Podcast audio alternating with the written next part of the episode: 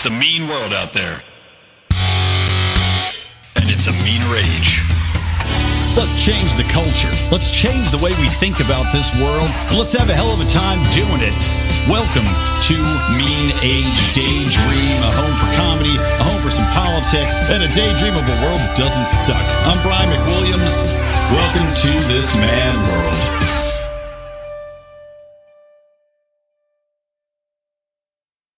All right, I am here with a man who I'm happy to have back on the show, the one and the only Dave Rubin, of course, author, comedian, host of the Rubin Report, and uh, of course, founder of locals.com, where of course, lionsofliberty.locals.com, we're on there for shortly, is back to join me. Dave, welcome to Mean Age Daydream. I changed it up since you were here last. you have changed it up. I always forget when I talk to you kooky libertarians that I don't have to dress up like this. No, I could have I mean, just I, gone downstairs and put on a T-shirt like a normal person. Instead, I, I look like a stuffy conservative. I dressed up for you. I actually, I, I had a T-shirt and I was like, ah, Dave's going to be in a suit. I don't want to look like some animal off the street. I'll put on my. I, I bought this shirt in China back when you could, uh, you know, you could go to China and cavort with them before they locked everything down again.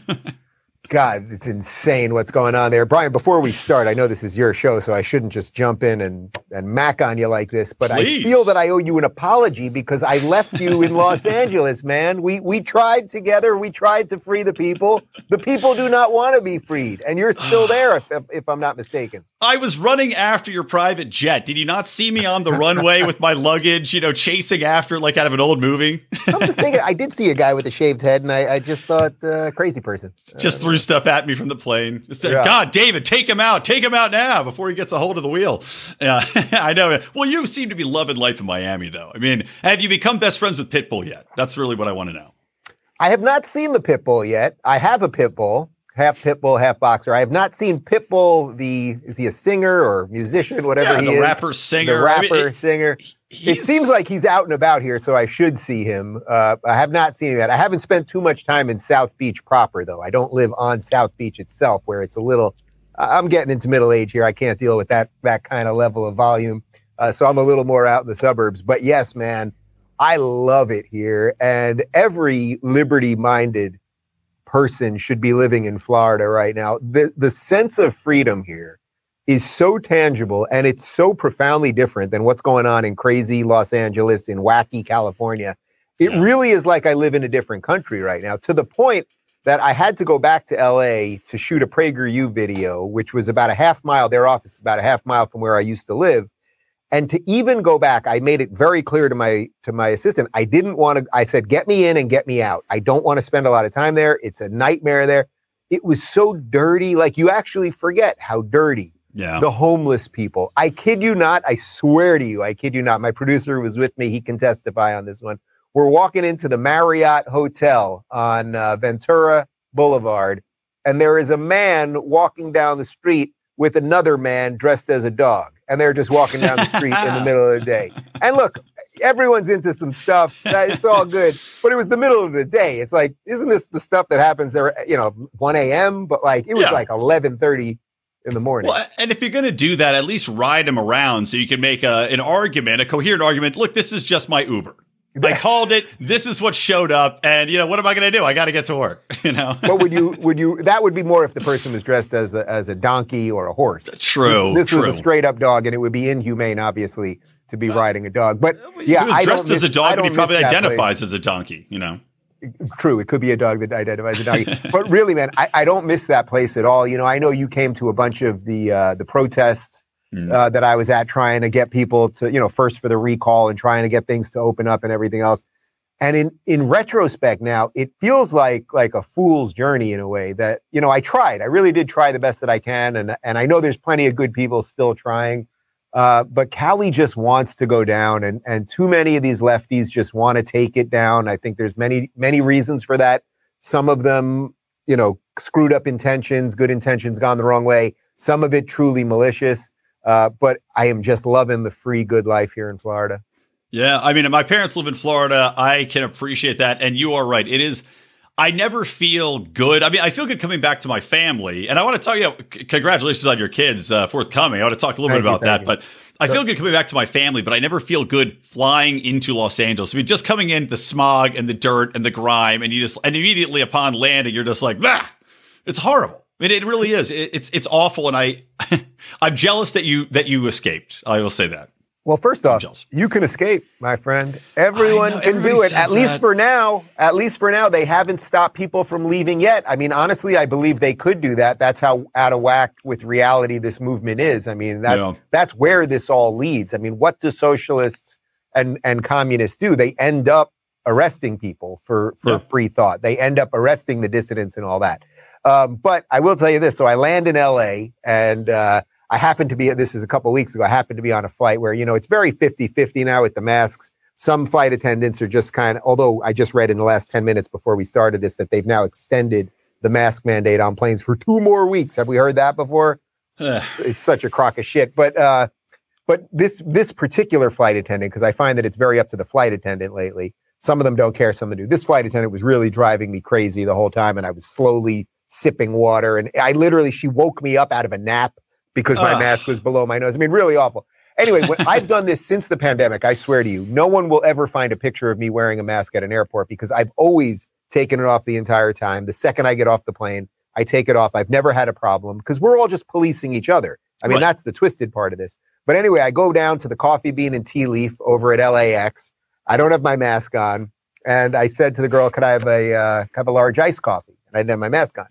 And she goes, uh, she goes, sir, uh, I can't serve you if, if you don't have your mask. And I kid you not, I did this. I'm not making this up. I said, uh, I said, ma'am, um, I don't know if you saw it the other day, but on Tuesday was the State of the Union address, and the elderly man pretending to be President Joe Biden was in there with a bunch of other geriatric people, and there were no windows, and they were all hugging and kissing and sniffing hair and blah blah blah. And I, I am not kidding. She went like this. Uh, I, I, actually the, broke short her. circuits her, her eyes crossed as if I had said something so crazy and like just she hadn't heard truth in so long or or I don't know what it was. And then I just said, and she said, "Are you going to put your mask on?" I said, "No," and and I didn't get an nice coffee. So it set my trip up nicely, as you can see. Right? Yeah, yeah, exactly. Can't wait to get back to Florida. I mean, it is it is a, a shocking difference, but we have other things to talk about. As I said, I uh, I'm excited. I mean, you have two kids on the way. Do you know? Did you find out the genders? Or are you guys waiting? We're going to let the kids decide. All right, that's a good idea. You know, that's, that's the new way. no, they they are going to be boys, and I promise you, oh, okay. as adults, they will be boys too. I ain't bringing any of that shit in this house. No, good for you. Well, I have I have a girl coming in September, so I'll have two girls. Which yeah, thank you. I, I, was hoping for a boy, but I'm happy with the girls. I got a great girl already. So you know, any parenting advice, please ask me. I obviously am a, a luminary in the field, but you know, there was something I I heard you talk about in a couple of their shows. I think you're on Malice's show, and I think yeah. on your own show. You know, when the news came out that you were having these kids, it was interesting. You said a lot of these, you were getting some pushback from, you know, mostly the left casting aspersions on friends of yours on the right, basically attributing them for saying that it wasn't okay or they had issues, which didn't seem to be true. And then as a follow up, I also want to ask you because you mentioned, you know, a few different times that, you know, you have your mother there, you can have your sister there. Is it something that you feel that you know do you feel the need to say like look we're going to have some female presence in the kids lives? Is that something that you feel pressured to do from outside or just something you think you know it's good to have that to have both sides of the uh, the equation no i think it's good so I'll, I'll do the second part first and then we'll get to the the controversy or whatever it is. Yeah, yeah. Um, of course, look, there are differences between men and women. I, I accept that. That that is reality. Obviously, all of us have moms, or most of us have moms, so to speak, right? Until um, the fake uteruses come out, yes. Yeah, oh, they're on the way, by the way. Uh, Actually, sure. there was there was one chapter that we cut in my book that was all about future tech and artificial wombs. I mean, they are coming. They they actually are coming. I mean, they're testing them out. They're testing them out now. I mean, we're just going to grow up in a in this pink slime of the Matrix. Remember? Um, right now, we're just in the pink slime of the uh, of Ghostbusters 2 when we all hate each other. That oh, I love uh, that's a great comparison, by the way. Thank you for dropping Ghostbusters 2, one of the few good sequels People hate Ghostbusters too, but I, I think it's I think there's an argument that it's better than the original. I really do. The the idea that our own hatred is fueling like this thing is is such a great idea. Anyway, um, of course, a female role model and the, and the female presence is important.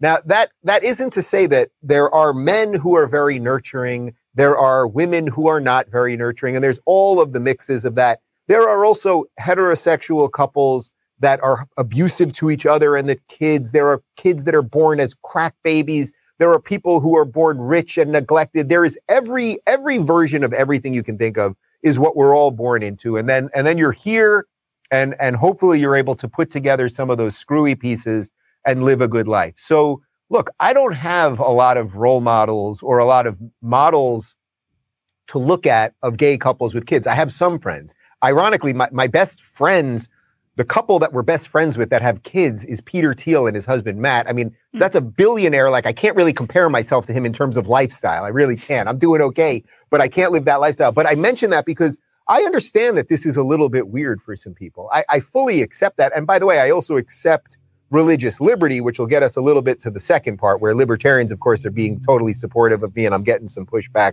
from from more traditional religious conservatives. Mm. But uh, yes, our intention is that David's mom's going to live with us for a while. Uh, his sister, who's been a nanny for young babies before, is going to come down oh. here. My sister is pregnant with her third, due the day before we're due with our first, and she lives in Miami. So we're going to have these role models. My mom also, they, my parents live part time in Florida, so they'll be around here. They're going to help us with all of these things. I understand that it's not purely the traditional thing, but you know, same sex parents have been having kids for a long, long time, a lot longer yeah. than people have have wanted to admit.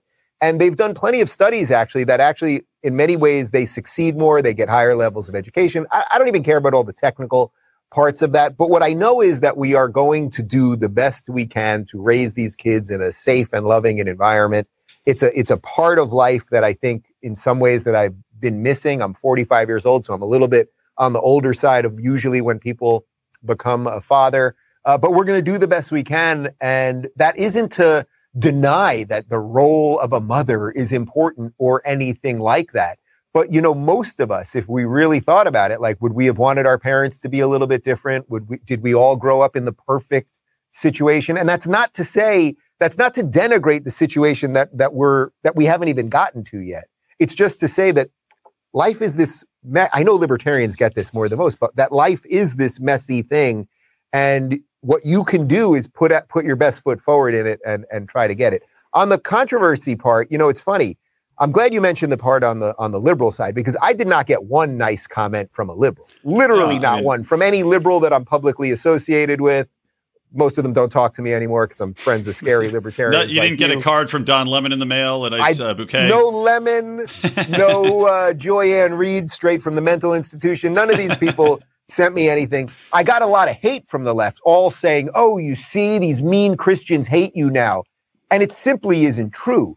Uh, everyone that I'm publicly associated with, and I'm mostly associated, let's say, with conservatives to libertarians, something like that. Everyone that I'm publicly associated with either publicly said something nice, the Blaze, the Daily Wire guys, PragerU, all my libertarian friends, or they texted me or, or emailed me or whatever it might be.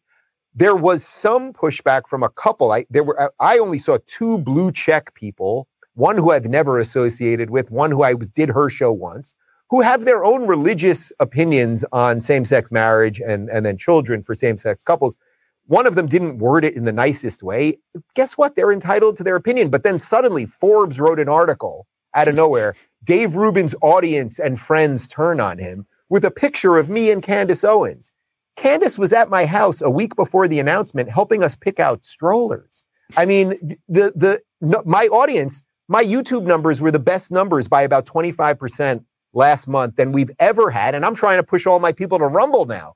Mm-hmm. So it's it was complete lie. Now, were there are there some Christian conservatives? Uh, I see this more from say Catholic Twitter, and it's usually all anonymous people that are not happy about this. Of course. Now, could they do it nicer? Of course, but it's the internet. But I never, I, I believe in li- religious liberty, and I'm not here to make everyone bow to my beliefs. I am here to have individual rights and to respect freedom. And that is a little bit messy. That also goes to something I talk about on the show a lot, which is how do we align this new right thing together? And it's going to be tricky because, of course, there are people like you. You believe in liberty and individual autonomy, and, and that's sort of your main driver. And that's mostly where I'm at as well. So I want people to flourish, and I accept that there are differences. And then there are more Christian, it's usually Christian, but I don't want to say just Christian because I'm, I'm sure that religious Muslims and religious Jews, by the way, are not necessarily thrilled about something like this. But do we all roughly want to live in the same country? That's what we have to decide. I think the answer is yes, and I think there's work to be done there. perhaps some of these people think no, and we'll see who's right. Yeah. Well, I think there's, you know, the whole debate about, you know, single parents, uh, multiple parents, gay parents, you know, TV screens are going to raise the kid anyway, right? So who cares? what are we arguing about? We're bringing in the robots. Yeah. yeah. It's actually, it's funny. I, uh, so my daughter, my, her her godparents basically are uh, my my cousin and his husband. So that's where, God forbid, anything come, happens to my family. That's who's going to be raising my daughter. So obviously, I don't have a, any issue with it. But I was shocked. I thought we were past this point to still hear about it. And like you said, for people that are very religious, I guess it's always going to be a thing. But it, it was I was just surprised to hear that that uh, you got a, a pushback in that way. Well, look, but this is also where the internet really dysregulates us because, you know, we put that video up. I put the, the, the tweet up with the picture about it. And, you know, if, let's say this, forget gay anything or kids or anything else, but let's say a million people watch this video right now, the video uh, that we're doing right now of me and you. Now, the way the internet works, 990,000 people that watch that million video, they don't comment. They just watch it. They right. go, ah, Brian's fun. I like him. Rubin's an idiot. And they just move on. Okay, fine. But then there's about, you know, 10,000 people or, or 100,000 people, but, it, but it's a small percentage of people that are commenters. And then commenters tend to be more negative. Usually people comment yeah. on things that they don't like. Then the more negative you are, the better chance you're going to get upvoted and liked and whatever. And the more hysterical you are, then you're really going to get it. And then the average person then a week later comes to the video and they're like, boy, here's this video with a million views of of Brian and Dave, and they click in the comments and they go, "My God, uh, these people really hate the two of them, or they hate this guy, or whatever." And and then that's what their takeaway is, even though. 95% of the people probably watched it. They had their own personal thoughts and they moved on. So I'm really interested in this concept right now about how the internet is completely ruining conversation. Because if you think about it, Donald Trump, when he ran in 2016, not only was he on stage with a rainbow flag, and I've never mm-hmm. even held a rainbow flag, First openly Peter, gay positive president, right? First, first president to say I'm fine with gay people in every possible way, taking office because Obama, memorably, was not. No, and they will burn down Obama's library as they should by their rules in 2040. the progressives of tomorrow will burn down his library. But but Trump, not only that, but remember when they asked Trump, it was even before he was running for president, I think, they asked Trump because there was this big controversy about trans bathrooms in North Carolina. And they said to him, What do you think about trans bathrooms? And he goes, I'm a builder. I build hotels. If you tell me I can put one bathroom in for everybody, that's great. Trump did not care about any of this. He was actually really getting us post.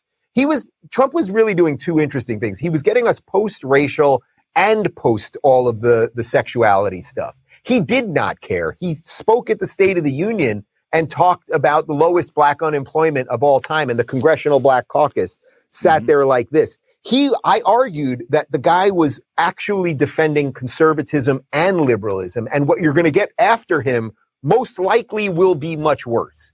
I, yeah. I think there's a, a, way around that probably through desantis but i think that there's a lot of forces that could make this thing much worse on both sides actually. Um, so it's unfortunate because uh, th- there's some work to be done here but I, I do think we are past most of it. I really do. No one in my, no one that watches my show that was really a fan of mine suddenly was like, oh, now I can't take it anymore, or, or that. We got so much love, but I get it. I get why you asked the question. The internet whacks people out. You see all the haters. The haters, you know, one of the other things I'm noticing, I don't know if you're noticing this on Twitter lately, the haters seem to be pushed up in the comments. So oh, if I sure. tweet, if I tweet literally anything, I really don't, I try not to look at my mentions anymore and I filter most of them. But uh, if I do actually click in, I'll see 50 haters before I can get to the 200 good comments. And it's almost completely consistent like that.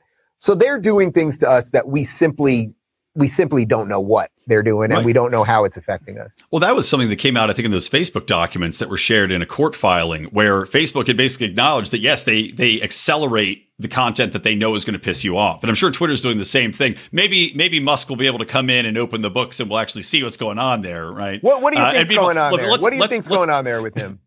I I mean, I I'd like to think that he's actually going to come in and, and he doesn't want to be on the board because they're saying he can't join the board because maybe then he can have a hostile takeover. That's yeah. what I'm hearing. Yeah. But I also just, I'm just laughing my ass off at these, you know, these snowflakes up in the uh, San Francisco Bay Area working for Twitter. Do you see they had a day off, a day of rest, and now there's there, there's these articles about what will happen with Elon Musk and Twitter and how will they deal with it? The psychology or the uh, you know the psychic trauma these people are enduring because God forbid Elon Musk buys a port of the company. It, it's insane. Do you think it's possible? I mean, I've been like exploring every avenue I can think of on my show, but one of the things I'm sort of thinking maybe I don't know if this is a little conspiratorial is do you think it's possible that he might have realized that he bit off more than he can chew here? Meaning, so he buys the 9%, and then I get it at, to, to actually take over the company. If you're on the board, you can only get 14%, roughly. It's like 14.3. But now hmm. that he's off the board, he could do the hostile takeover. But do you think it's possible that because he kept tweeting about what do you want from Twitter and he kept getting all these responses that he suddenly realized, and this is, this is not a judgment call on him in any way, actually that he suddenly realized, man, there are way more problems here than I thought. And this thing may be actually unsolvable yeah. because it's so freaking toxic. And then the other thing is that what this all, to me, what this all boiled down to, if, if Musk was going to get involved, and I love the guy and I think he, you know, he is a true, he's the Tony Stark of reality and he's a true innovator and renaissance man and all that stuff. But what it all boiled down to by getting involved in Twitter is, are you going to let Trump back on? Right? That you could, mm. we can talk about, okay, I want an edit button. I don't want you to shadow ban. Blah, blah, blah. But what it really was about was, okay, Musk, if you're in and you're talking about free speech, this is all, this all boils down to Trump. Mm-hmm. I wonder if the powers that be, once he got involved, suddenly, I don't know what pressure to bear. I don't know exactly what I'm saying. But if he was like, man, this is way more of a headache than I anticipated the reason that I'm not fully sold on that is this guy thinks 10 steps ahead. So of course he had to have seen that coming. Yeah, I mean, I, I definitely think there could be something to that, especially coming about like, is this even salvageable? Is I mean, maybe looking at the monetary aspect behind it, you know, Twitter's numbers and their advertising revenues and everything, they may not add up, and that was always a problem with Twitter to begin with. But I almost wonder too if Jack, you know, Jack stepped back, he was all involved, and I think that he at the same time and coincidentally also was tweeting out, you know, Mises uh, articles, but he had yeah, stepped back. And I think the same thing between the regulatory environment, between the pressure from government, and we know Joe Biden is using social platforms to monitor extremism, right? Instead of doing it formally where it can be challenged in law. So I think that the regulatory aspects, government pressures, and then that model just being, as you said, unsalvageable to the point may have been a th- something that really scared him off. Yeah, I, I think the other problem is that, you know, once these companies go woke, they end up holding the entire company hostage. Right. So to your point, they have this day of silence or people don't have to go to work or whatever it is. This is exactly what's happening at Disney right now. I mean, this this pathetic groveling fool. I mean, there's no other way to describe him. Bob Chapek, the CEO of Disney. Can you imagine you become the CEO of Disney, man? I, I don't know his full resume, but I have no doubt it's a pretty freaking impressive resume through the corporate world. And it's like you become that guy, the most powerful executive possibly in the country in terms of cultural relevance. You know, they own Marvel, they own Star Wars, they own our dreams in essence. And yep. you're groveling to a bunch of of far left activists who are now your masters because you you bent the knee, man, and you will never get up. How pathetic. It's disgusting. I mean, and also you know, think about how many people, like we're talking about these social voices that are amplified, right? We know that the vast progressive left, the people that actually think that the don't say gay bill is, is truly evil, of course, none of who have read it, these people are such a tiny minority. So you're basically bending the knee. You're trying to alter culture for a tiny segment of the population. And actually, this ties in because we want to talk about Don't Burn This Country, your new book one of the topics you talked about in the book that I wanted to hear about, and uh, and I was I was perusing, but I haven't a chance to read the whole thing yet, unfortunately, is how we can push back against that big, you know, big left and entertainment and how they're dominating that and what you think we can do because that's something I want to focus on. You know, politics is downstream from culture. How do we push back? How do we take back the entertainment biz? You know, how can yeah. people like us get in with our perspectives without just being trampled on and ignored and locked out?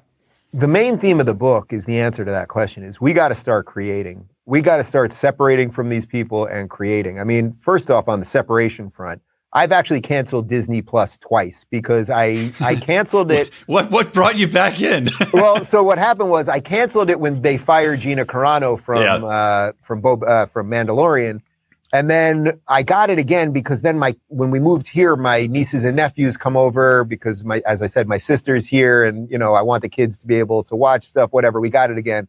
But then I canceled it again after this insane don't say gay stuff. But I think partly, so it's two things. It's like we have to separate from these people and stop giving them our money and attention. Uh, you know, I talk a bit in the book about the, the CEO of Netflix, Reed Hastings. This guy has poured an insane amount of money into crazy lefty causes. He was one of the guys, I'm sure you saw these ads in Cali. Uh, every time I opened up YouTube over the summer, uh, he was the one that was putting in all of the anti Larry Elder ads, basically. Oh, I didn't Larry, know that. Yeah, yeah. Wow. So you'd see all of these horrible ads about Larry Elder. you know that he's a, basically a white supremacist and a you know a Trump clone and all this stuff. Larry Elder, who was born in South Central LA, son of a janitor, who's one of the most spectacular human beings that I know. I I actually Right. can't even imagine a much better person than this guy. He's, that's and he's opening up for you here in LA because I was busy that night and had to Yeah. You better come. Free tickets, man. All right, send- I'm there. I'm yeah, there. we'll we'll send you some free tickets. yeah, Um, I'm in. but uh, but he was funding so much of this stuff and, and wanted to keep Gavin Newsom in. I mean, that was the whole point. And it's like, all right, well, if you pay the twelve ninety nine or whatever it is for Netflix, you should know that you are giving money to forces that most likely, if you're roughly on our side of the aisle here, are, are doing all sorts of things to destroy the civilization that we want to believe in. So I think there's two things. We have to stop funding and participating. I think another version of this is you got to stop going to four year colleges. You got to Yep. stop going Amen. to a four year school to study, you know, lesbian dance theory, uh, and then walk out of there $120,000 in debt and have no idea, no skills, no idea what you're going to do, and then be angry at the world and justly because the world sold you a bill of goods that was complete nonsense. So we have to disconnect from some of the old models, meaning meaning the old entertainment models. We have to disconnect from uh, the old uh, educational models, the college models, things like that. But the real key, and this is where libertarians, man, we have such a freaking opportunity. Go build it yourself. Go build it yourself. I get that it's tough. It and our and the forces against us are tough. And Google and these things are so ubiquitous and so powerful. They're unimaginably powerful. And the founders could have never imagined uh, structures that were so much more powerful than the government. That being said, I believe that David can beat Goliath. I really do. I believe in the individual. I believe in human ingenuity. It's why I started locals and eventually we merged with Rumble and, and we are now fighting YouTube. We're doing it. We're really doing it. And and that's just one little example, but that really is the answer. Man, if you're Yeah. a libertarian, if if if you listen to this podcast, if you like any of these libertarian ideas, if you're an ANCAP or you're a disaffected liberal, freaking do something right now. Don't think anyone's going to save you. Even the good politicians, even Ron DeSantis, who is the gold standard in this country for a politician, he can't solve all of this. The only people who can solve it is us. Yeah. Well, you know, you talk about in the book too is community building, right? And I know you're talking about more on a local level, but it also extends into developing a network, right? Developing a network of people that are content creators to your point about getting out there, making this content, writing scripts. You know, I, I'm a screenwriter as well, trying to get stuff out there in the world. But what do you think is a way in, which to to really try to build community and to push back not only against leftist policies, but to build towards a better future? Well, look, it's happening right now. So if you're writing screenplays, honestly, mine, and I'll be happy to make the connection myself. I don't know if you have any connections No. at the Daily Wire, but they're making original films right I now. know. I was going to ask you if you had any insight on that because I know Ben Shapiro was going to look to work with uh, Gina Carano. Yeah, I mean, I'll, I'll gladly send you the script if you're curious. Look, they're do. I'm not kidding. Send me the script. I'll forward it over to them. Like they're Yeah. they are now pouring tons of money to build Hollywood style movies without wokeism. They've released a couple movies already. They're going to do original series as well. They they just announced they're putting hundred million dollars into kids programming. PragerU, which obviously is a nonprofit, they they now have a whole series of kids cartoons. I Oh, mean, wow. the, the way you create community is, hey, you write a good script and then hopefully find the people that can fund it and the actors that want to act in it, but build parallel systems. What is the point of you trying to sell something that is honest and real and, and hopefully good and, and puts all of you into it to sell it to a system that is completely counter to all of your ideas? Trust me, I still have a little bit of connection to the Hollywood thing because I still have agents and things like that. And I'm I'll be totally honest with you. I'm hanging on by a thread with these people. It's not that it's not that they're all evil. They're not. And I know and some of my guys are actual genuine fighters at these companies. But I just feel like it's it's just like being on the Titanic at the end and everybody, you know, some of the people jumped off and, you know, got into the boats and they're they're somewhat safe. But at this point, if you're tr- if you're an outsider and you're trying to do something good in Hollywood, you're basically standing with the guys playing the violin at the end. Mm-hmm. and it did not end well for those fellas, by the way. No, it did not. So, by the way, I think do you have another about fifteen more minutes? I know you have a tight schedule. I do. I do. Let's see here. I got I got twelve minutes. 12 minutes. All right. Well, let's let's hit on a couple quick topics. So okay. I want to get your silver lining. You know, I renamed my show Mean Age Daydream, right? Be more positive. As I said, a world that doesn't suck and trying to get there. But so I want to hear your silver linings. I know you have a positive vision for where we're going. So I want to finish the episode on that. But before yeah. we do, uh, going contrary to that, I guess, we're talking about, you know, continuing to have these relationships with the left. And you're arguing in the book is say, you know what, the time for tolerance is over. And of course, as a libertarian and as a, as a good, I could say classic liberal, even tolerance is like part of my core being. Yeah. So what, what, what do you mean by we can't tolerate and, and tolerance is no longer an option? Sure. So look, how did the woke get here? They used liberalism against itself. They used the idea that liberalism, which is so steeped in tolerance, that tolerance became its primary driver. And tolerance is not a primary driver. Tolerance is really good. It's really important and it's a, and it's a, a real virtue. But tolerance of intolerance actually just makes you weak and unable to defend yourself as a human being, as a community, as a country. They, the woke have done that. They're, they're in the system already. They're in here. They're in the house, right? They're calling from upstairs. It's all here. Okay. Uh, so I'm not saying be intolerant, meaning put these people in gulags, arrest these people, kick them out of the country. That's maybe just for I'm a saying. weekend. Listen, I have I have my dreams and then the things that I can put in a book. Um, uh, but what I am saying is the time to tolerate it is over. That for no. for the last five or seven years, whatever it is, especially those of us that that have been online that have seen this for a while. You know, it's always funny when I see these new people on television kind of getting it or Bill Maher kind of get every other week he like half gets it. And it's like, man, where have you been? We've been screaming about this stuff. But okay.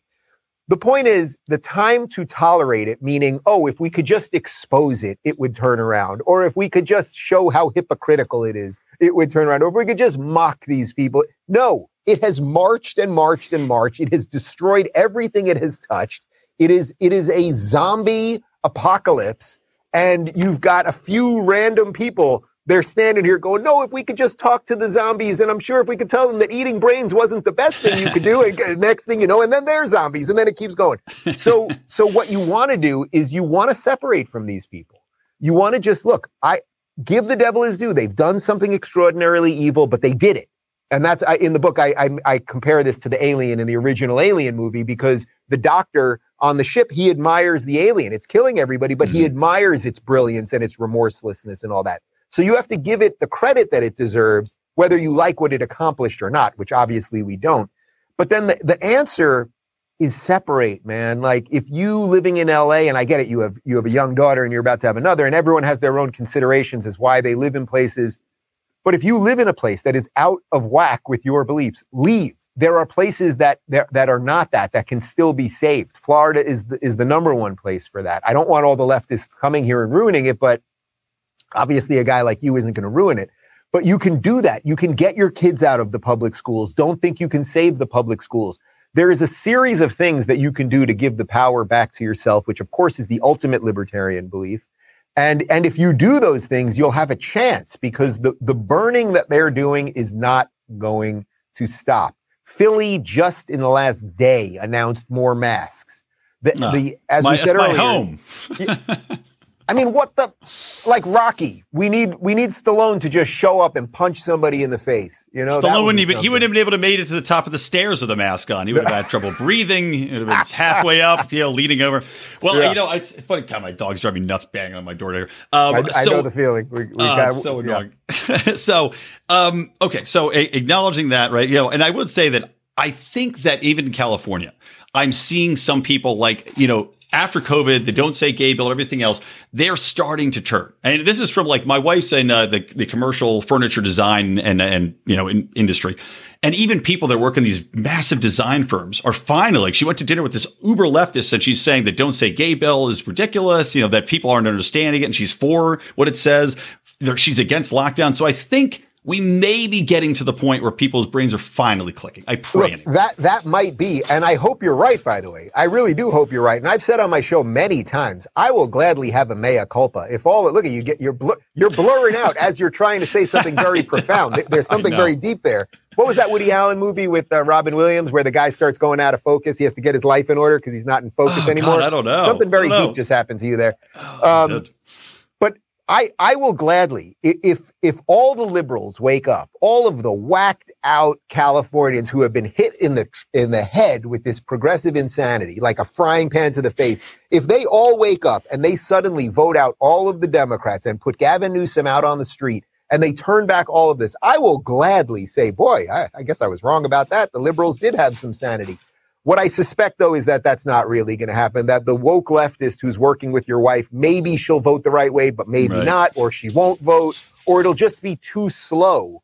So I- I'm okay either way, actually, because I live in Florida now. That really is the truth. Like, I would like to see that happen. You know, Callie's got this guy, Michael Shellenberger, who I consider a friend. He's been on my show. Yeah. I think this is a decent man. I don't know why he still considers himself a Democrat, but he's a decent guy.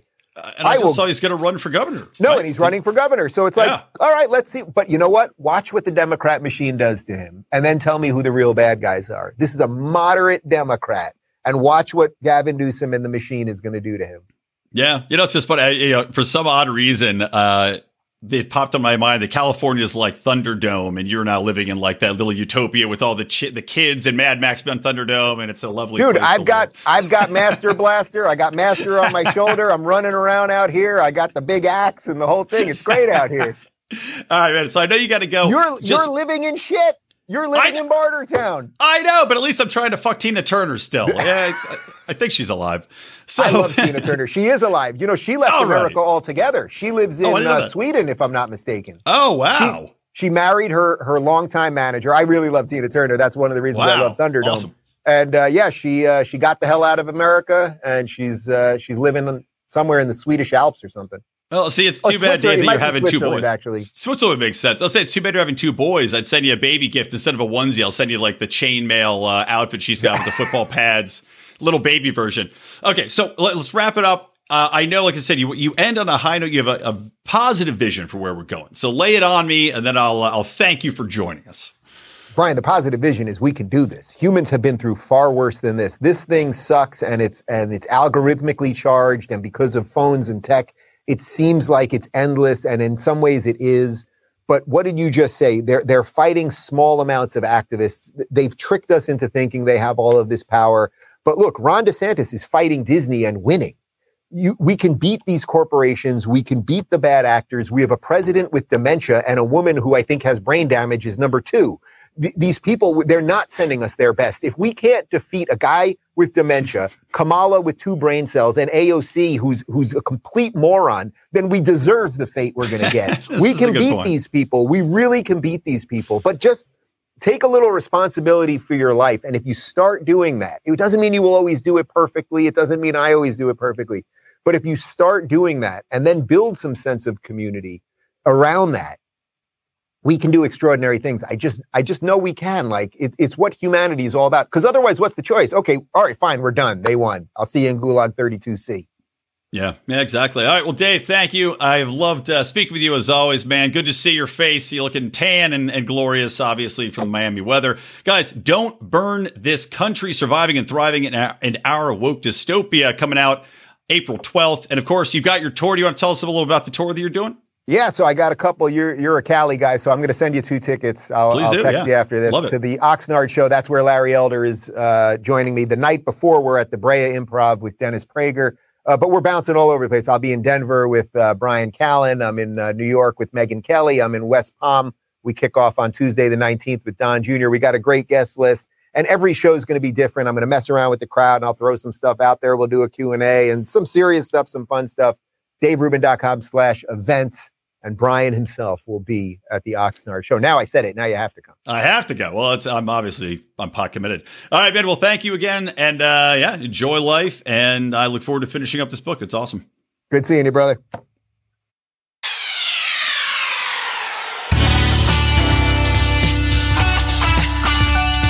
Hold on, hold on, hold on, hold on. The show's not over yet. I got a little bit more to talk about. Things have happened since I recorded with Dave Rubin uh, a couple weeks ago. Had to get that done in the can because I was out of town this week, which is uh, which is true. I'm in Vegas right now, coming to you live from a bathtub. And the reason I'm in a bathtub is that number one, I thought it'd be funny. Eh, why not? A little bathtub reporting from your boy Brian. But I had to leave the Sahara, which is where I'm staying for this uh, this trade show, the National Association of Broadcasters show, and the Sahara's Wi-Fi just doesn't fucking work. Just it doesn't work at all. Talked to the concierge lady; she was very helpful, of course. Um, between dealing with people's players' cards and making sure that you know people get hooked up with the, the right prostitutes, obviously the Wi-Fi and uh, and making that a priority to help me was not top of the list. So decided to pop over. Fortunately, my father is staying in town for the same show, and uh, his Wi-Fi works. So figured, what better place to podcast from than the beautiful bathroom in the Wyndham, the Wyndham Resorts, the Grand something or other, whatever it's called, Grand Desert. So here you go, guys. A little bit of a little bit of end commentary. Thanks to Dave Rubin for coming and joining me. That was a lot of fun. I always love talking to Dave and, and getting some insight, not only into what he's doing politically, but also, of course, into his writing and as a father. Because I think it's pretty interesting what's going on as far as the responses from people, um, predominantly on the left, and how he's dealing with that. So interesting stuff. Thanks to him. But of course, breaking news. It just happened. Elon Musk has liberated Twitter. Now we'll see how this looks, but I mean, the fact that he's in there he bought the goddamn thing. It's it's done, right? It's approved. He's already talked about what he wants to do. He wants to open up and make transparent the algorithm that Twitter uses because we don't know how they work. I mean, I'll tell you for a fact, I am 100% sure that I'm shadow banned. I uh, am 100% sure that just like YouTube, you know, the Lions of Liberty, we've got uh, like 6,000, 7,000 subscribers, and it's hard to get anybody to see our videos because we keep getting dinged and demonetized. Now, I don't know for sure what Twitter's doing with their algorithms, but I'll tell you, I feel pretty confident that there's some chicanery going on. So Elon says he's going to open up the algorithms there, really embrace free speech, and allow people to see how their uh, how their analytics work, how that algorithm is going to promote stuff. And I'm excited to see the change. And it's going to be very sad when there's no change and I get no more subscribers, probably less subscribers. They're going to, it's going to be a, such a loss to me to be like, oh, I was operating under the delusion this whole time that I was being fucked by the system. And in fact, just nobody likes me. They don't want to hear what I have to say, which probably true. Sorry, that was one thing I just want to comment on. The other thing is, um, and you know, I'll have more to say on this as this story develops, guys. And next week I'll do a show, a full show, uh, me at home, non. Well, maybe I don't know. Maybe this is my new thing. You know, a Hotep Jesus always eats chicken and uh, and whatever the hell else during his shows. Maybe this is my new thing. Bathtub. I just realized my green screen is setting is still on. I should turn that off so you can really see. There we go. Now we have a crisp bathroom background. I'll probably crack my head on this fucking soap dish leaning back. It's right behind me. It's paranoid. So anyway, the other thing I want to talk about is, and this was brought to my attention by Stephen Fox, a listener of ours, and, and you guys might have heard about this, but we're in the midst of a food shortage, right? Global food shortage. We're having issues with supply chains. We're having issues with fertilizer to grow more food because so many of that, so much of that fertilizer is imported from Russia. We're having, of course, increases in gas prices, which then in turn make it more difficult to produce food, to ship food, to get it through. We still got the backups at the ports, so we're not able to get our products through. And on top of all of this, you have repeated shortages throughout, I don't know, the cream cheese markets, the, the cheese markets, the meat markets, right? They've been telling us that every form of production stemming from lockdowns, stemming from COVID lockdowns and shutting down plants and shutting down uh, processing facilities has put us in an area where we are legitimately in danger of having food shortages. Now, this is something that never happened really. They, they talk about it here and there, but there was always so much food being able to be produced, especially with GMOs. Like them or hate them, they are effective at producing masses amount of product and, uh, and feeding the peoples of the world. Now we find ourselves in a situation where even if they can grow the food, dubious because we're missing the fertilizers. We don't know if we can ship them in time. We don't know if the cost point is going to be too much for people. What's fascinating though is that over the past two weeks, right? And I looked at the all the lists that was provided over the past couple weeks. There have been something like 13 to 15 fires at various food warehouses, right? Storehouses for mass amounts of food products. These are places that are specifically dedicated to warehousing food for storage. Not only that, but also the processing plants. So places that would have processed meat, processed pork, processed your chicken, processed your vegetables, whatever it might be to ship them out to people. These have all been burning down. Now, you can say that that's just a real weird coincidence, and maybe it is, right? Maybe it's just fire season. I don't know. Maybe if you rub chicken together too fast, it bursts into flame just like sticks in the wilderness. I don't know. I'm not a chicken survivalist, but I will tell you the timing of it coming at a portion in time wherein we have massively skyrocketing prices, where you have people like Bill Gates, who owns more farmland than any other person on the face of the earth and always is talking about depopulation and how we have an overpopulated earth and how we have to change things. Interesting that these arsons are happening at food production plants at the same time. Is this something that we can get into with conspiracy talk, looking at how this will further increase the prices of food, further increase people's desperation to get some sort of relief from this. Now, my end game is always coming around to increasing dependence on the state, right? This is why I have presumed and theorized that they're attacking the family unit. This is why they're attacking the monetary system. This is why they're attacking the jobs market. This is why all things lead to a dependence on the system. The more people you can get, especially during COVID, to leave their jobs, be dependent on the state handouts, the better for them the more people you have in dire straits, the, the massive problems we have with the homeless issues, the massive problems we have with housing, which is, of course, government caused because government's the one putting the regulations and the red tape in place and making it impossible to build and making it so that if you do build, it's unprofitable, thus leading to housing shortages. And of course, because of the tariffs and all the all the wrangling of the labor market and the wood market and importing from Canada versus importing from whatever the fuck else, we have massive cost increases in wood, in raw materials, etc. But I digress. Getting back to this arson. Further driving up food prices, further driving up desperation in the population. Now, this can go one of two ways. Either people are starting to legitimately starve and they can see that these levers of power are being manipulated against them, especially at a time when there is a form of panic that's setting in among the elites. They're seeing power is waning. They're seeing Elon Musk get Twitter and try to go against one of their, again, one of their main propaganda arms in Twitter and controlling the narrative of what people do in the public square. They see this crumbling. They see Joe Biden and his awful polling ratings, like 33%. You have something like the second lowest of all time. They see throughout Europe that people are operating on a different level. Like Marie Le Pen, even though Macron got reelected, Marie Le Pen still got more votes this last time than she had previously. You see Democrats in this country, excuse me, I still just cough. You see Democrats in this country basically preparing to be bled out in the streets come the midterms because things are so bad in the country. So is this arson the next step to creating such a panic and such a shortage that people are looking to the government for any sort of help, right?